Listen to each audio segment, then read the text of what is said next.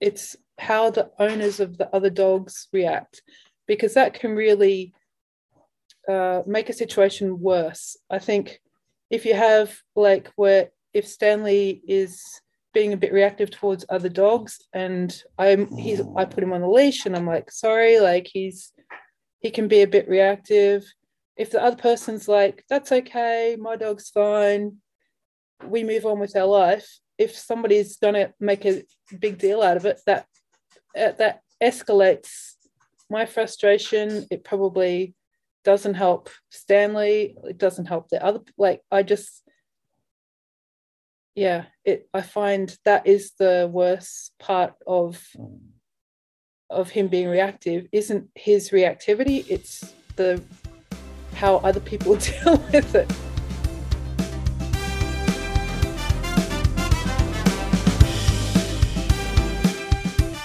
I know firsthand that when you're raising a challenging, reactive, or aggressive dog, that life isn't all unicorns and rainbows.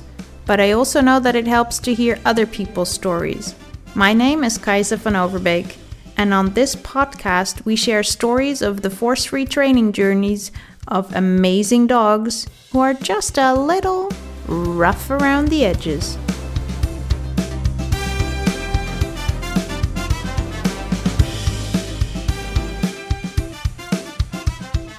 Hi, everyone. Welcome to another episode of the Rough Around the Edges podcast.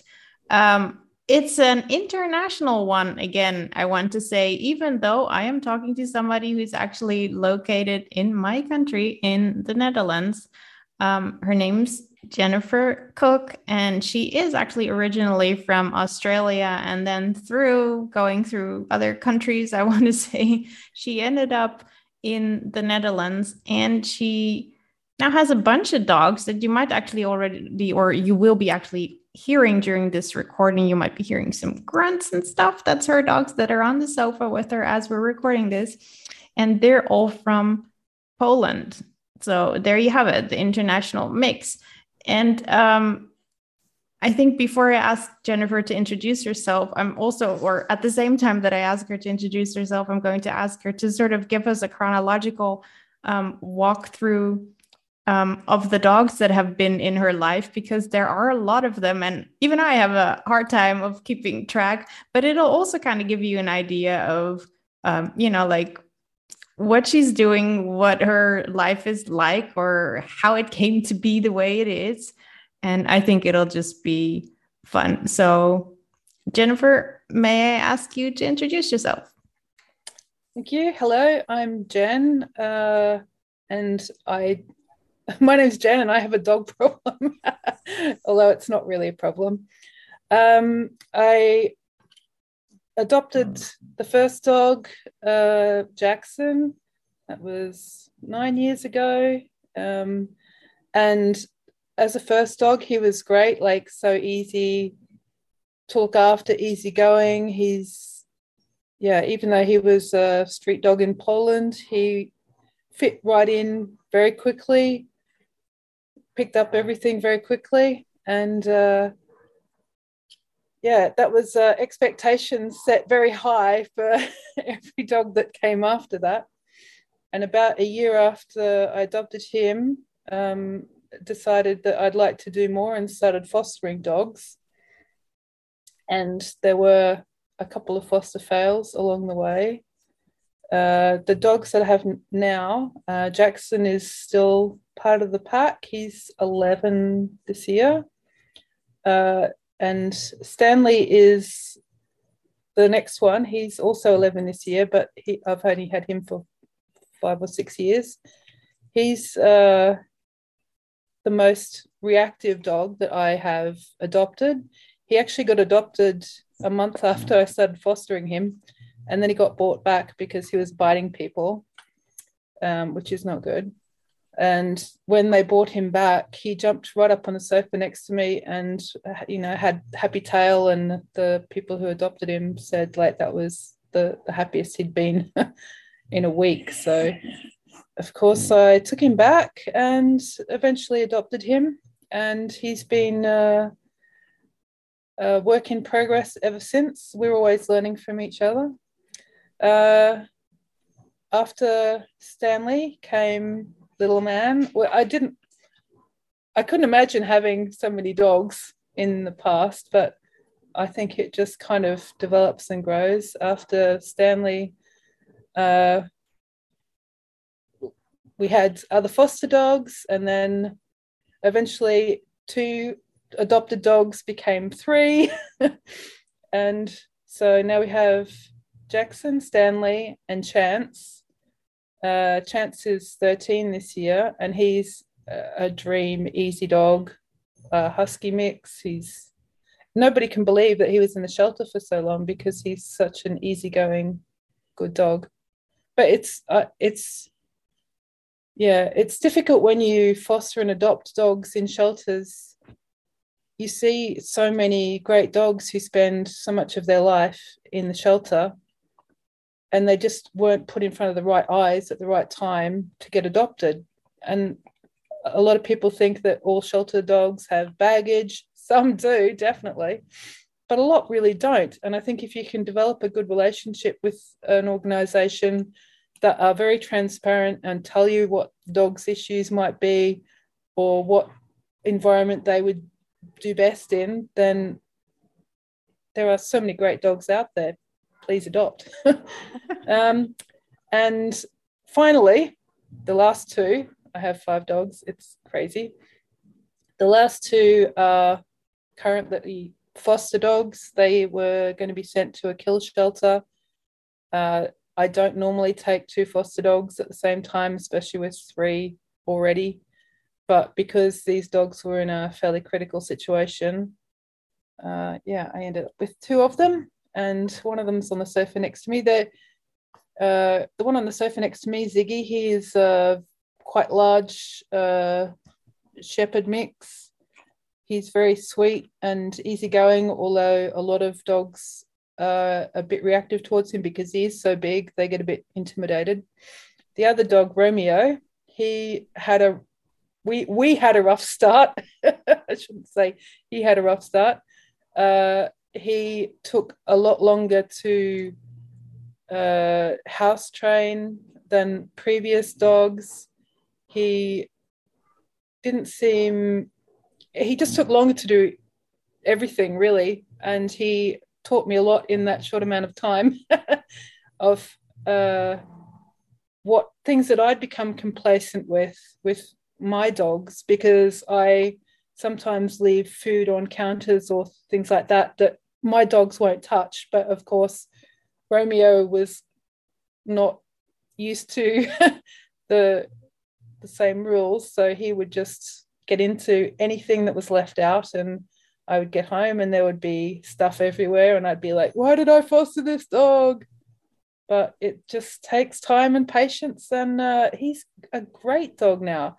Uh, he's discovered toys. He's probably never had toys before, and he is he loves it. He loves playing with squeaky things, and he you really see how happy he is now compared to when he first arrived. It's uh, quite a transformation. So I don't know if that's enough about the dogs.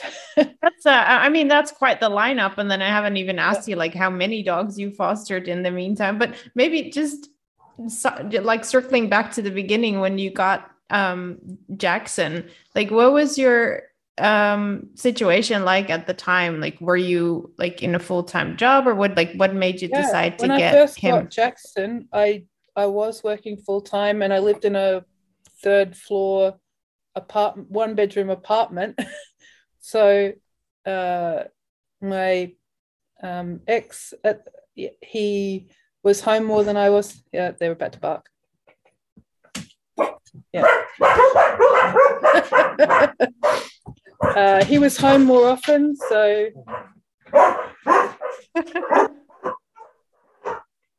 it's a dog podcast. Yeah and there's uh, Romeo's got the ball. He he's he doesn't run outside to bark a lot. He will stay inside and just like play with his toy, little tail wagging. It's like oh excitement. And it stopped. Uh, so yeah, my exit time was home more with the dogs. So uh, Jackson is really became all his dog, and it's funny. I have a video from uh, one time when I was walking him. Like he was really attached to my ex, and if he went out, like Jackson would lie behind the door and whine, and I'd be like, "Why? Why are you doing this to me?" And I had to learn that um, dogs it's not personal like they don't yeah but i have a video of me trying to walk jackson to the park and we lived about like five minutes from Vondel Park and I'd get him halfway there's a little patch of green and he'd do his business and then just stop and want to go home again because he didn't want to go with me um, but over the years uh, we've cracked the uh, relationship of him being a one person dog. Uh, so he's much more, yeah, he, he likes going for walks with me now and it's all good. so when when did Stanley get added to the mix then? Because was I'm I'm assuming I don't know maybe he also fit into the one bedroom apartment or not. No, no, that was after I moved out of town. I there were a, a combination of factors of uh, yeah, like my 30% ruling running out and uh, wanting a bit more space for the dogs. Uh, before I had Stanley, we had Millie, and she was an older dog and she had uh, an autoimmune disease. Uh, she had difficulty with stairs sometimes, and living on the third floor is not ideal, obviously. And uh, also um, just walking on hard surfaces and gravel uh, was a problem for her. So uh, in town, I had a bakfiets, so we'd take her to the park in. Um, but out here, she could be, yeah, she didn't have to walk on hard surfaces. So maybe you should tell people, and like people are in the US who are like, what is bakfiets? Uh, it's, oh, it's, uh, it's a it's a bike. A cargo people. bike. it's a yeah, cargo it, bike. It's it's it awesome. Is, yeah. Dutch yeah. people use it all the time to transport their kids, to transport yes, furniture, and to do. transport. The people I know oh. who've lived, who've like expats who've lived here and then gone back to their countries, they've taken their bikes with them. Like they know that it's harder to get these kind of bikes in other countries, so they take their bikes with them. Yeah. I love that, but that's already like a, an adaptation that you were making for your dogs then to get or for yeah. for Millie in this case. Yeah. yeah. Um so it was after Millie that um started fostering Stanley. So but after I moved out of town. So yeah, then it's uh been yeah, five or six years since we've been out in the countryside well on the edge of a village not really out in the countryside or out in the countryside as you can get in a country as tiny as the netherlands oh no you can get a lot further out. I have friends actually one of my former clients who has moved east and has a property and it's uh, like the dream of mine to follow suit. Yeah it'd be lovely to have so much space. If, but even yeah, living out of Amsterdam is really nice to have a garden and be so close to huge green areas where you can take the dogs and free parking so you can have a car and drive them to the beach. that in itself. So just coming back to Stanley for a second because okay, yeah. then Stanley got fostered and then finally yeah. you adopted him because but I loved how you said like okay, he was adopted out yeah. and then he bit the people and then so he came back and naturally i took him back and and then afterwards i kind of adopted him and i'm like oh yeah naturally I mean, I mean i'm sure that not all people think that that's like the natural thing to do right yeah i yeah it's i think uh if you take on a dog like uh romeo's been with me now three months uh and I, I'll have him as long as I have him. I mean, Stanley was with me really for a year before I officially adopted him. Before that, he was still on the websites as you know for up for adoption. but uh, the, the you know the longer it goes on, the harder it is to say, especially with some dogs. Like some dogs are easier to say goodbye to than others, and I really love it when the families keep in touch and let me know how it's going with the dog because some of them you really do get attached to and the updates on the foster dogs always appreciated maybe not daily but yeah just uh even after a couple touch. of years? Still yeah definitely. Yeah yeah yeah definitely. Or maybe that's nice for people who have adopted dogs. Like people even after a couple of years it is appreciated. Don't wonder whether should i send this picture? Is are they sure. still waiting for them? Yeah. yes they are. We love to see happy dogs in their in their homes. Definitely but what was going through your mind when Stanley came back? When you heard that, okay, you said he, he hopped right up on the sofa and it was happy. Yeah. And so that was a good sign. But now you're dealing with a dog, you said like he was reactive. So now you knew he'd, yeah. he'd bitten. So what, what was yeah. up there? Uh, so we, yeah, I, I mean, he, he had, he, he was very um, anxious to begin with. Uh, he doesn't bite out of aggression, he bites out of fear. Uh, he doesn't, he's quite attached to me. he doesn't like other people uh, like touching him apart from maybe like patting underneath the chin. Uh, yeah, I think for me it was easier because he seemed to be okay with me um, I did take him to a trainer just to like get an idea of how to deal with maybe other because he was still up for adoption to get an idea of how to deal with that. And the trainer was more about like how to introduce him to other people take it really slowly let him come to you. If you want to pat him you know hold your hand out let him let him sniff. If he wants to be patted like just underneath the chin to start with and if that's okay then see where it goes. But i think a lot of times people come into hot and fast and he doesn't like that at all. He doesn't like it when people reach straight for over his head. He has a big dent in his head and we don't know what it's from. Uh, but it's you know possible some he was hit with something pretty hard when he was younger so yeah, just don't know with what's gone in the past, but you can only go by how your dog behaves when you have them. So uh, he was quite also, uh, he still is a bit um, reactive to other dogs.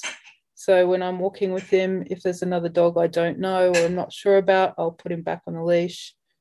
Um, but yeah, it's just taken time and trust getting to know him. Like when you have better uh, recall with them, I think it gets easier. uh, yeah, and no, I wouldn't trade him for the world. Hey, buddy. Yeah. He's just agreed with me. So is this something that because you seem so matter of fact about it, right? Yeah, so he was reactive. Oh, another dog comes, they just put him back on leash. Yeah. Like, were you always that chill about it, or was like the first time you you dealt with the reactive behavior kind of a bit of a shock? Like, oh, what's going on? Because you said like Jackson was pretty yeah uh, chill and relaxed. He was so misleading. I can imagine. Actually, Jackson doesn't like children. Like he really doesn't like small children, doesn't like them at all. One of the reasons that we got him was the organization was like, Do you have any kids? Uh, do you want to have it? Like, is are there kids in the future coming? Um, no, no, no, no, no kids, no plans for kids. Uh, here, this dog's for you because he really does not like children. And because he's kind of a cute little, like, puggle type dog, you know, people want to pat him in the park and when we lived in Amsterdam, uh, yeah, in the city, nightclubs and everything, we'd go out at night and there'd be people wanting to pat him and be like, please don't pat the dog. um, but he could be a little bit reactive towards people, whereas Stanley, it's more um, other dogs. But I really find that it's not so much that his Stanley's reaction concerns me. it's how the owners of the other dogs react because that can really uh, make a situation worse. I think if you have like where if Stanley is being a bit reactive towards other dogs and I'm he's I put him on the leash and I'm like sorry like he's he can be a bit reactive if the other person's like that's okay my dog's fine we move on with our life if somebody's going to make a big deal out of it that uh, that escalates my frustration. It probably doesn't help stanley. It doesn't help the other like i just yeah it i find that is the worst part of of him being reactive isn't his reactivity it's the how other people deal with it. Uh yeah because if if he's on the leash and he's fine like i don't know that there's that much to get upset about if he's still barking or yeah i it's not worth i think turning it into something maybe that's just me, but yeah. I love that attitude. So I'm, I'm just trying to picture what you would look like frustrated because I can't really sort of wrap well, my head around that yet. When when I used to work in IT, I could have yeah. Then it's uh yeah, it's a different lifestyle. So yeah, I do get frustrated at things for sure. But I I mean, yeah, there are things that are worth getting frustrated at and things that aren't worth getting frustrated at. I think uh, I come from a long line of people who don't get frustrated at things like um, cleaning up dog pee in the house because the dog, it's a dog. Like mm. if it hasn't learned yet to go outside, then it's easier just to clean it up and not worry about it than to get upset about a dog peeing in the house. Yeah. You said you had to do a lot with that for for Rome, Romeo, was it? Yeah, Romeo. Yeah, time? yeah, yeah. So what is a long time, just for my understanding? Oh, it was it was a couple of months, and he still occasionally like I've discovered that after breakfast, if you he'll sometimes pee on the other dog, one of the other dogs' um, bowls, which is very strange. I don't know why he does it, but I've learned that if in order to get him to not do that, I collect up all the bowls after they have finished eating, put them together. Then he doesn't do it because his bowl is in there as well. I don't I don't know what goes on in his brain to do that, but this is how I got around it. That's a chill management strategy, I guess yeah, I would yeah. call it. Yeah. So maybe something else because um, you said you were you, you know you worked in IT and that like there was some frustration there. For sure. I I know you don't do that anymore. So like tell us a little bit about the transition and what you do now. So uh, I got made redundant about four four and a half years ago, um, which thank goodness I was so ready for it. Um, but afterwards i wasn't sure if i wanted to uh, i certainly didn't want to go back into a similar situation where you're in an office working with people you do or don't get along with um, with you know pressure de- deadlines and uh, not necessarily supportive people around you um, but i didn't really know what i wanted to do and then because i already had dogs and somebody in the group was uh, selling their dog walking uh, pet sitting business. So I contacted her, and uh, about a month later, I owned a dog walking and pet sitting business. I thought if I already walk dogs, look after dogs for free, then getting paid for it surely would be an awesome thing, and it is. so although it was uh, a big change uh, and less money. I'm a lot happier. I enjoy what I do. I don't wake up in the mornings going, oh, I've got to go to work. Um, even I had a job this morning, even though it's a public holiday. I like doing my job. I like the dogs. I like the owners. Yeah, what what could be better? And there is, I will say, I think a lack of uh, uh, people in Amps, well, in the Netherlands possibly, who are who who do this as their main job, who are professional, who don't cancel on you last minute on poor shake. Um, and if you have an interest in doing that and you are somebody who has knowledge and understanding of dogs and cats um, i think make the change. Like it's something that's really needed here. So yeah uh, don't stay in a job that you don't like when you could be sitting on a sofa with a dog next to you. Do you think you would have made the change if you hadn't been made redundant or was that I don't think I would have like uh, which is yeah I mean I yeah. How long I yeah it's it's a tough one to say but I'm so glad that it happened that way. Even though at the time I was like oh what am I going to do? What am I going to do? Yeah it's great. What, what what kind of dog walking do you do? Because I I know that you also walk reactive yeah. dogs. And for example, so, for me, like my dog got kicked out of a dog walking yeah. surface because it was a, a um, off leash type of walking, and he would start hurting the other dogs, and finally also bit yeah. them. So you know, he got kicked out. But I'm guessing that that's not always the case in Amsterdam, or because that's where you walk the dogs mainly. That's I think. right. Yeah, that's that's a good question because a lot of people assume that mm. I I'm like uh, a lot of dog walking services where I drive there, pick up the dog, and drive them to somewhere and walk them.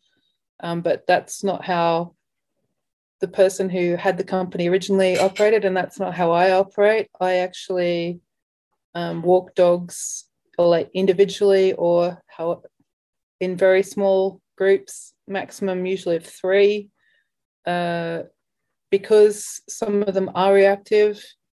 Uh, I I guess it, in a way it's harder because uh, you there's only one of me, and you know most people want their dog walked at a particular time in the afternoon, like between eleven and four. Uh, that's because that's what works for them and their dog, uh, which makes it easier if somebody just comes along and picks up. But for the dogs who that doesn't work for, then that's where I come in and you get one on one or one on small group attention for the dogs.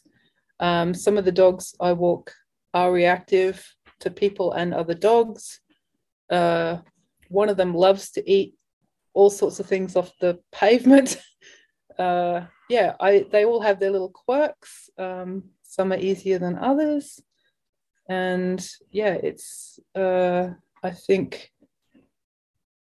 uh, a good way of getting to know each dog better so that if a problem comes up, you know, you can see the change, you can discuss it with the owner. Yeah, it's that's that's how I work. So yeah. Would you also walk them like really early then? Because uh, like the 11 o'clock time, it's just too crowded for the dog and it's just not a great time for them to be out on the street or? Uh, no, it tends to be. Uh, I do have one walk in the morning, but that's not reactive. That's just uh, those dogs are a bit like my dogs. They get two. They're older as well. They get two walks a day, longer walks. Um, but the ones in town, if they are reactive, I just try to uh, get them into areas that are less crowded, less stimulating, so that they're not trigger, trigger, trigger, trigger. Uh, yeah, that's uh, also a learning experience for me and the dog. They get to know me, I get to know them. So you can see what is more likely to set them off so that you can try and avoid it or just distract them if that's what they need. And yeah. Are there dogs that are like that you're walking that are you know, like a bit skeptical of new people. And then, you know, like in commute as a stranger, like, hey, uh, let me go and walk you. Like, was yeah. there ever any of that where you really oh, needed to build it up? One of the dogs, and I already walked, so these people were already clients, they got this new little. They had a, uh, they have a shepherd, I think boxer mix, and they got this little Romanian. They they'd been wanting a second dog for a while, and they'd had a trial with a couple of other dogs, but like they wanted their dog to kind of be mm. the one who picked the the second dog so that they get along. Uh-huh. And she decided that uh, this little Romanian street dog, he's so funny. The first time, because I'm just expecting that I'll go in and because the other dog was so used to walking with me that he would just follow along. and that wasn't the case at all. He made I'm being killed noises for most of the walk. People actually came over to see if I was doing something to the dog because he was, yeah, really kind of freaking out about being walked by this strange person. But the next day, the owner walked with us together. And then ever since, he's been totally fine. And now, actually, when I turn up to walk him, he makes excited noises because I'm there to take him for a walk. So, yeah, it's, uh, it can be t- take a while to build that up. And that's why I like for the first time, even if it's somebody whose other dog already walk, it's good to get the owner to go with you for the at least one walk so that the dog gets that this is okay. This is this new person is fine, and you're going to be going for lots of walks with them, and it'll all be good. And it, they come around very quickly. Even uh, one of the dogs I walk with uh, the neighbors' dogs uh, in the beginning, uh, actually before I started walking them together, they were very reactive towards each other. And it just took one walk of me walking with the other dog and the owner walking with the new dog together, just like in the same direction, nice and calm. We're just going for a walk. And ever since then, the dogs haven't been reactive towards each other. And the owners are pleasantly surprised that they will get along so well. I would be. I'm, I'm, I'm sure that's not always the case, but uh, or, yeah. Or... I mean, if if it didn't work out that that she could walk with those other dogs, then yeah, it would need to be a separate walk. But if if because they live so close to like literally neighbours, um, yeah, it would be a shame to not be able to walk them all together and have a bit of a longer walk you know, to Beatrix Park rather than shorter walks for the, yeah, because you've got to kind of squeeze everybody into a time slot. Uh, yeah. How, how uh, do you go about all of that? Because um, you, you like you went from IT to yeah. dog walking. Yeah. Um, I'm guessing, like me, that you're also not a dog trainer. So how yeah. do you figure all this stuff out? uh a little bit of trial and error. I guess that once you get to know the dogs, uh, you can kind of tell like how they're going to get along because I also board dogs. So um, I always prefer to have a meet and greet uh, before I accept a boarding request because I have a lot of dogs here. And if uh, the dog doesn't get along with my dogs, then obviously it's not going to be a match. Um, but yeah, having walking around the park with the owners and their dogs and seeing their how their dog interacts with my dogs uh, is usually a good indicator of how they're going to get along. And I think you learn to pick up on the dog's body language. Are they relaxed? Are they too excited? Are they yeah, how are they going to fit in? Uh, yeah, it's just been a it's been a learning process, and I'm still learning as I go. I definitely don't know everything. Um, it helps to have podcasts like yours and things on. I mean, to begin with, when I start when I first had a dog, like you know, like a lot of newbies, I, I go to Cesar Millan videos. I know. now you're like cringe. I know it's it's so cringe. Uh, but yeah, it's in the beginning you don't really know what you're doing, and then you get your own experience and you see what works with dogs and what doesn't work with dogs, and yeah, it's all builds up in the database brain. I was going to say, what do you think is the most important lesson that you learned when it comes to dogs? And maybe like which, or could you even pinpoint one particular dog, whether yours, whether foster, or whether one of your uh, dog walking dogs that has taught you the most? Yeah, that's a good question. Uh,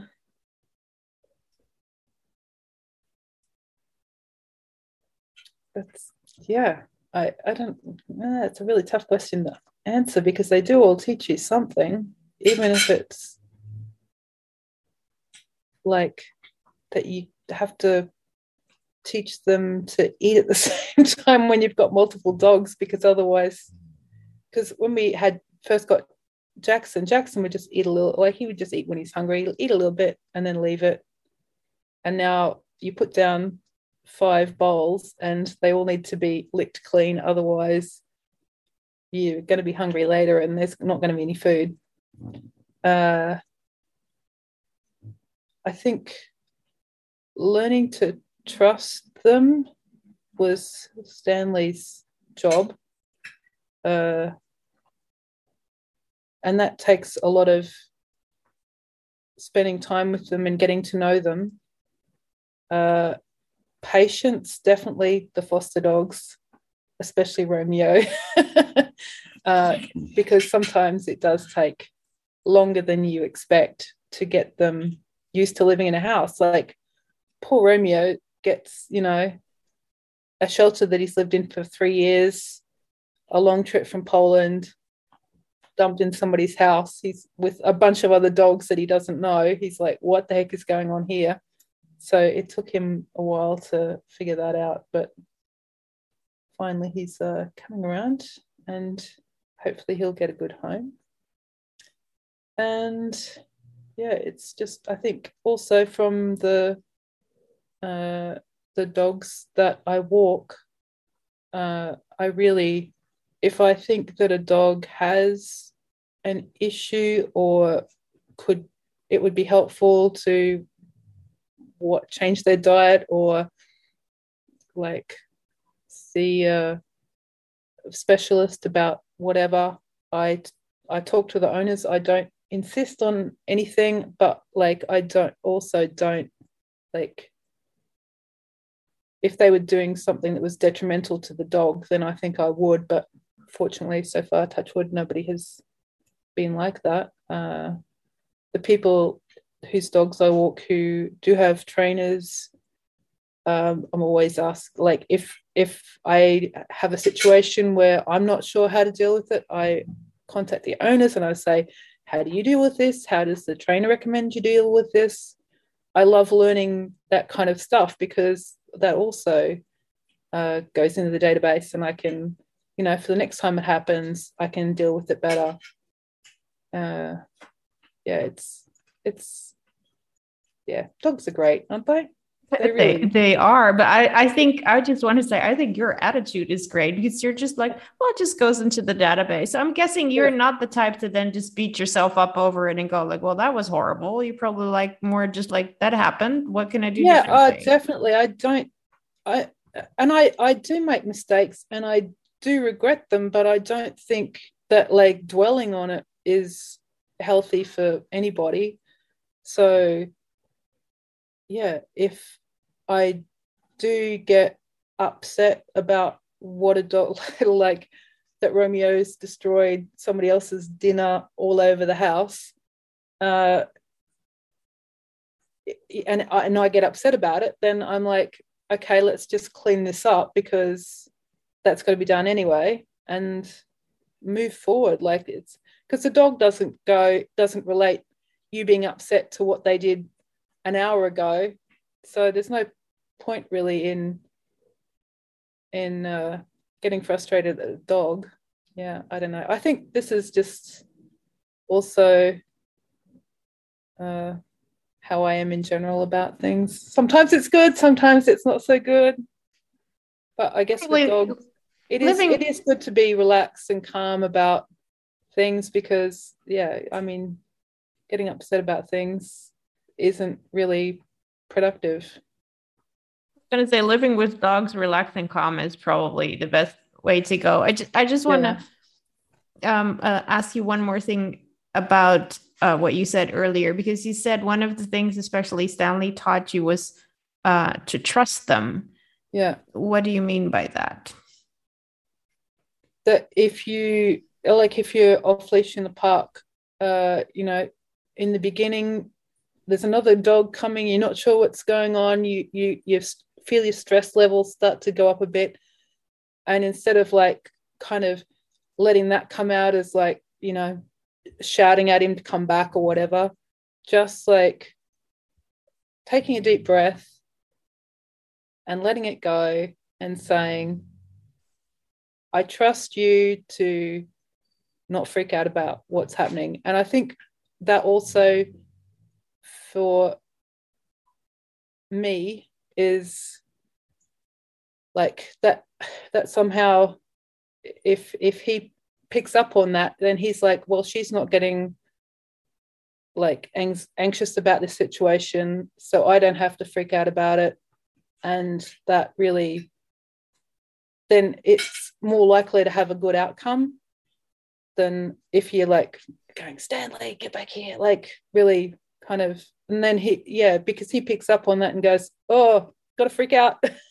So just trusting him to go uh, to approach other dogs or or to come back when he's called nicely and just um just to be next to me on the sofa and be very chill and not uh yeah because when I, when I first got him, if he was on the sofa next to me and he was sleeping, and I didn't even without thinking, I just would put my hand on him and he would snap, and he wouldn't bite, but it was just like that wake up, something's going on reaction of, ah, like scared, what's happening? I don't like this, um, and now he like he's just so relaxed next to me on the sofa. We have that trust that I'm going to be fine with him and he's going to be fine with me. So, yeah. I totally want to ask a little bit more about the the trusting them not to react because I can just hear hear other people who are listening to this podcast go like, "Well, that's easy for you because apparently your dog's not that reactive because I can't trust yeah. mine because oh, he's gonna sure. freaking yeah, bite yeah, the other dog." Yeah. So.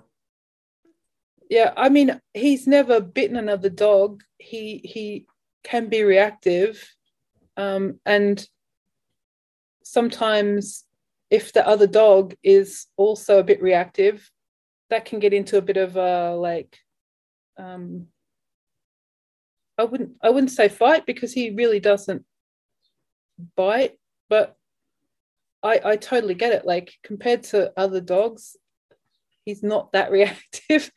but I mean, for him to be returned after he got adopted, because he was biting people like yeah i think because he he trusts me with like putting his harness on with you know if i have to take him to the vet things like that um it just helps more in those situations where we're in the park and there's another dog coming that he can be a bit at that like that either i say no stanley come back and he comes back or he like yeah i mean it doesn't turn into an escalation of the situation. Uh yeah i i appreciate that i am lucky with that. And it's taken years like we've had him now five or six years and it's improved.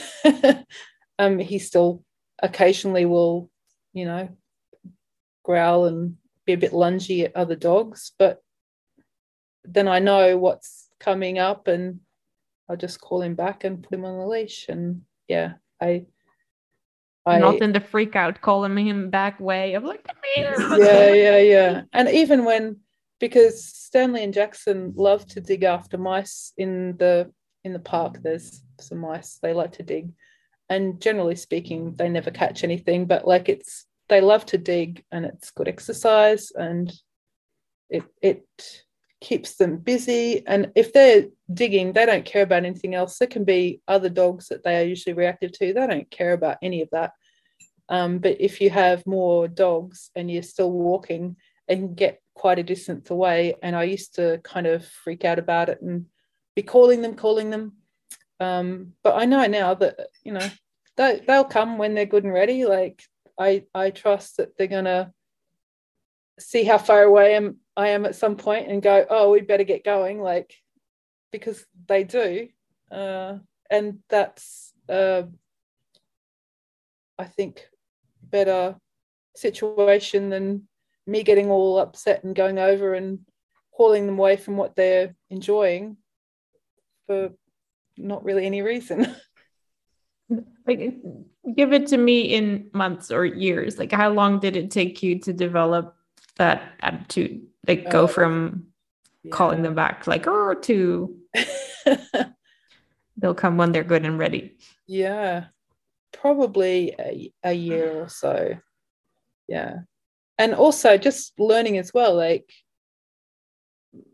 in the group like just to see the dog not as like i need to control this part of their behavior like they're dogs let them be dogs and do, like the digging for the mice for example. Yeah yeah for sure. Yeah. Um, i mean i don't mean like you know let them go up and uh, attack other dogs. That that's not it but um sniffing and digging and playing in water like yeah even rolling in stinky dead nasty things like that's not something that we enjoy but they love it so fortunately, I have a garden and a hose. uh, I, there was one occasion. Oh, bless him! I'm going to cover his ears. Uh, uh, there's a basketball skate park in in the nearest park, and sometimes if the people because there's no bathroom facilities so sometimes if it's like fairly busy, oh. people will use the wood wooded area in the park as a bathroom. And one time, this is when I was still working in an office, and I had already got dressed for the day, and I was taking Stanley and Jackson out for a morning walk, and Stanley managed to find some poop and roll in it, and I I had some uh, kind of tissues. Like he just had this huge mass of it on his neck, and I'm just like, that's so disgusting. And as I'm like reaching down to like wipe wipe off some of this with some tissues, he shook his head. My clothes just got covered in poop. So we all had to have a shower and a change when we got home.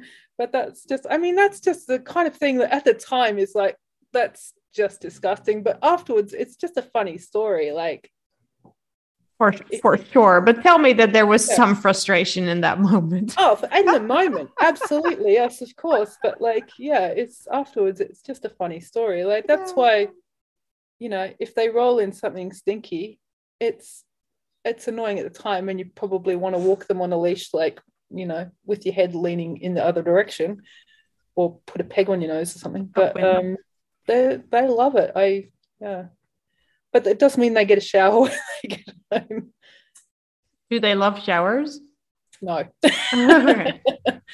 um, Chance loves the water in summer. He absolutely loves it. He, when we're walking in the park, he loves to go into the water and he like kind of lays down in it and then like kind of yeah swims, but it's not really swimming. He just kind of yeah. I don't know how to describe but he really like you can see how much he likes it and then he'll get out and shake himself off and then have a little roll in the grass. It's yeah. He's uh he was because when we got him he was already 11 or 12 and he had spent most of his life in a shelter and you can just see how much he loves going for walks and um having like you know after he's done a pee or something that that scratching thing that they do and you can see how much he really loves yeah just being outside and kind of free and yeah it warms the heart well we're almost like to the end of of Yeah. the hour. I think we're like we're actually going to be able to to you know keep it within the hour, like I was trying. Um, but of course, at the end of every podcast episode, I ask everyone to comment on the words expectation, frustration, and celebration when it comes to life with their dog or dogs. a lot of dogs in this case. What are those? Um, so tell me what comes up for you. So expectations, I think the more that you the more time you spend with your dog or dogs, your expectations change because you have more variety of what goes on. So with the you know having Jackson as a first dog super easy so our expectations were really high for, uh, in fact one of the reasons that I picked Stanley as a foster dog because I actually picked him was that he looks a bit like Jackson. And I thought maybe the the behavior would also be similar. Not at all not at all. Um, so expectation frustration um, when they don't yeah when their behavior kind of doesn't fit within your expectations uh, it can be frustrating. I think uh,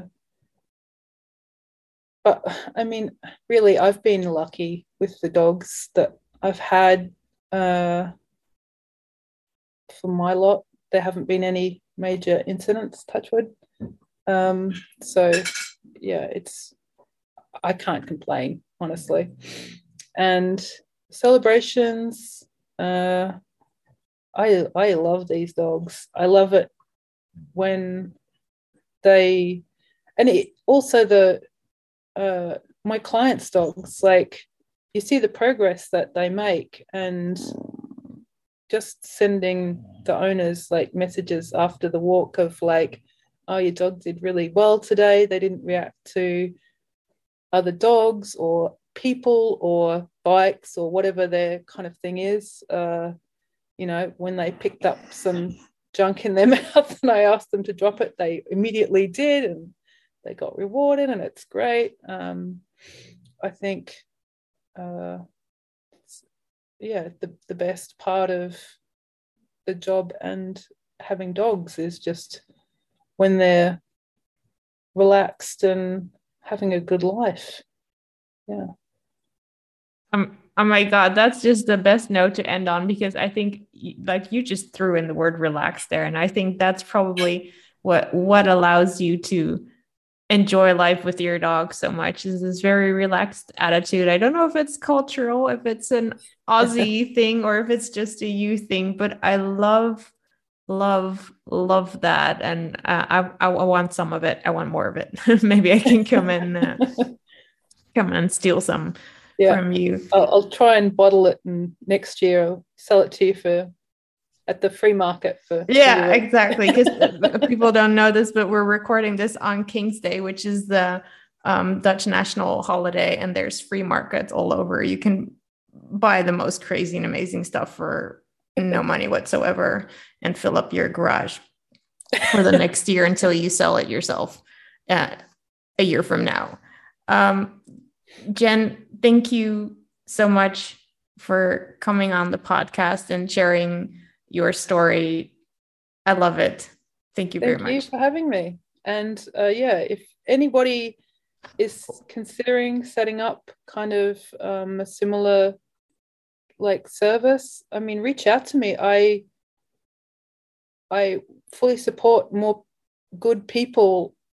Uh, yeah, having the same kind of business because there's not enough of it. And if I have too many um, people wanting to use my services, it'd be great to be able to go, I can't do this, but now here's somebody I know who I trust that has availability. Because at the moment, it's like I don't have availability, and all the people I know who, yeah, I also know and trust don't have availability. And it's, uh, yeah, it's, yeah, because here I go thanking you already, and I'm completely forgetting to like ask where can people find you? What's your business? How did I get in contact with you? Oh my gosh, forgive me. Okay, tell me like what's okay. the name of your dog walking service? Where can they find you? Like if they also want to start a dog walking service like you did that, you know, like also takes into account. Thank you very much for that. Like walking reactive dogs and more challenging dogs. Like, okay, tell us all about it. How do we find you? Advertise. Uh, Go. um, my business is expats with pets and expats, pets, and more. Amsterdam. Although obviously I'm not actually in Amsterdam anymore, um, but that's because I took over the business. That was already the business name. Um, I'm actually only on Facebook at the moment. I know what a boomer. um, but if yeah, if people want to contact me, I'm also in the expats with dogs in Amsterdam group on Facebook. Uh, yeah, yeah, re- reach out to me. Like I, I would really like to see more people like in the business that people can rely on. You see so many requests for it, uh, so the demand is there. I think.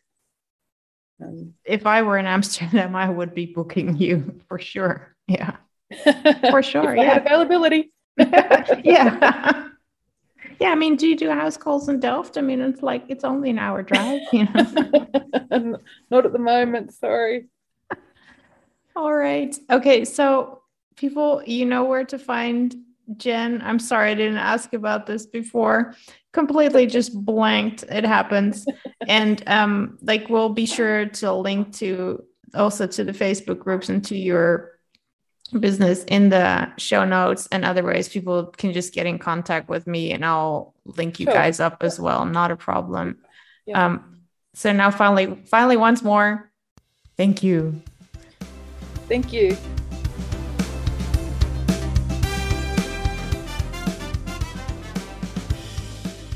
You can find a link to the website with the show notes through either Instagram at the Russ Cattle Dog or through our Facebook group with the same name as the podcast, Rough Around the Edges.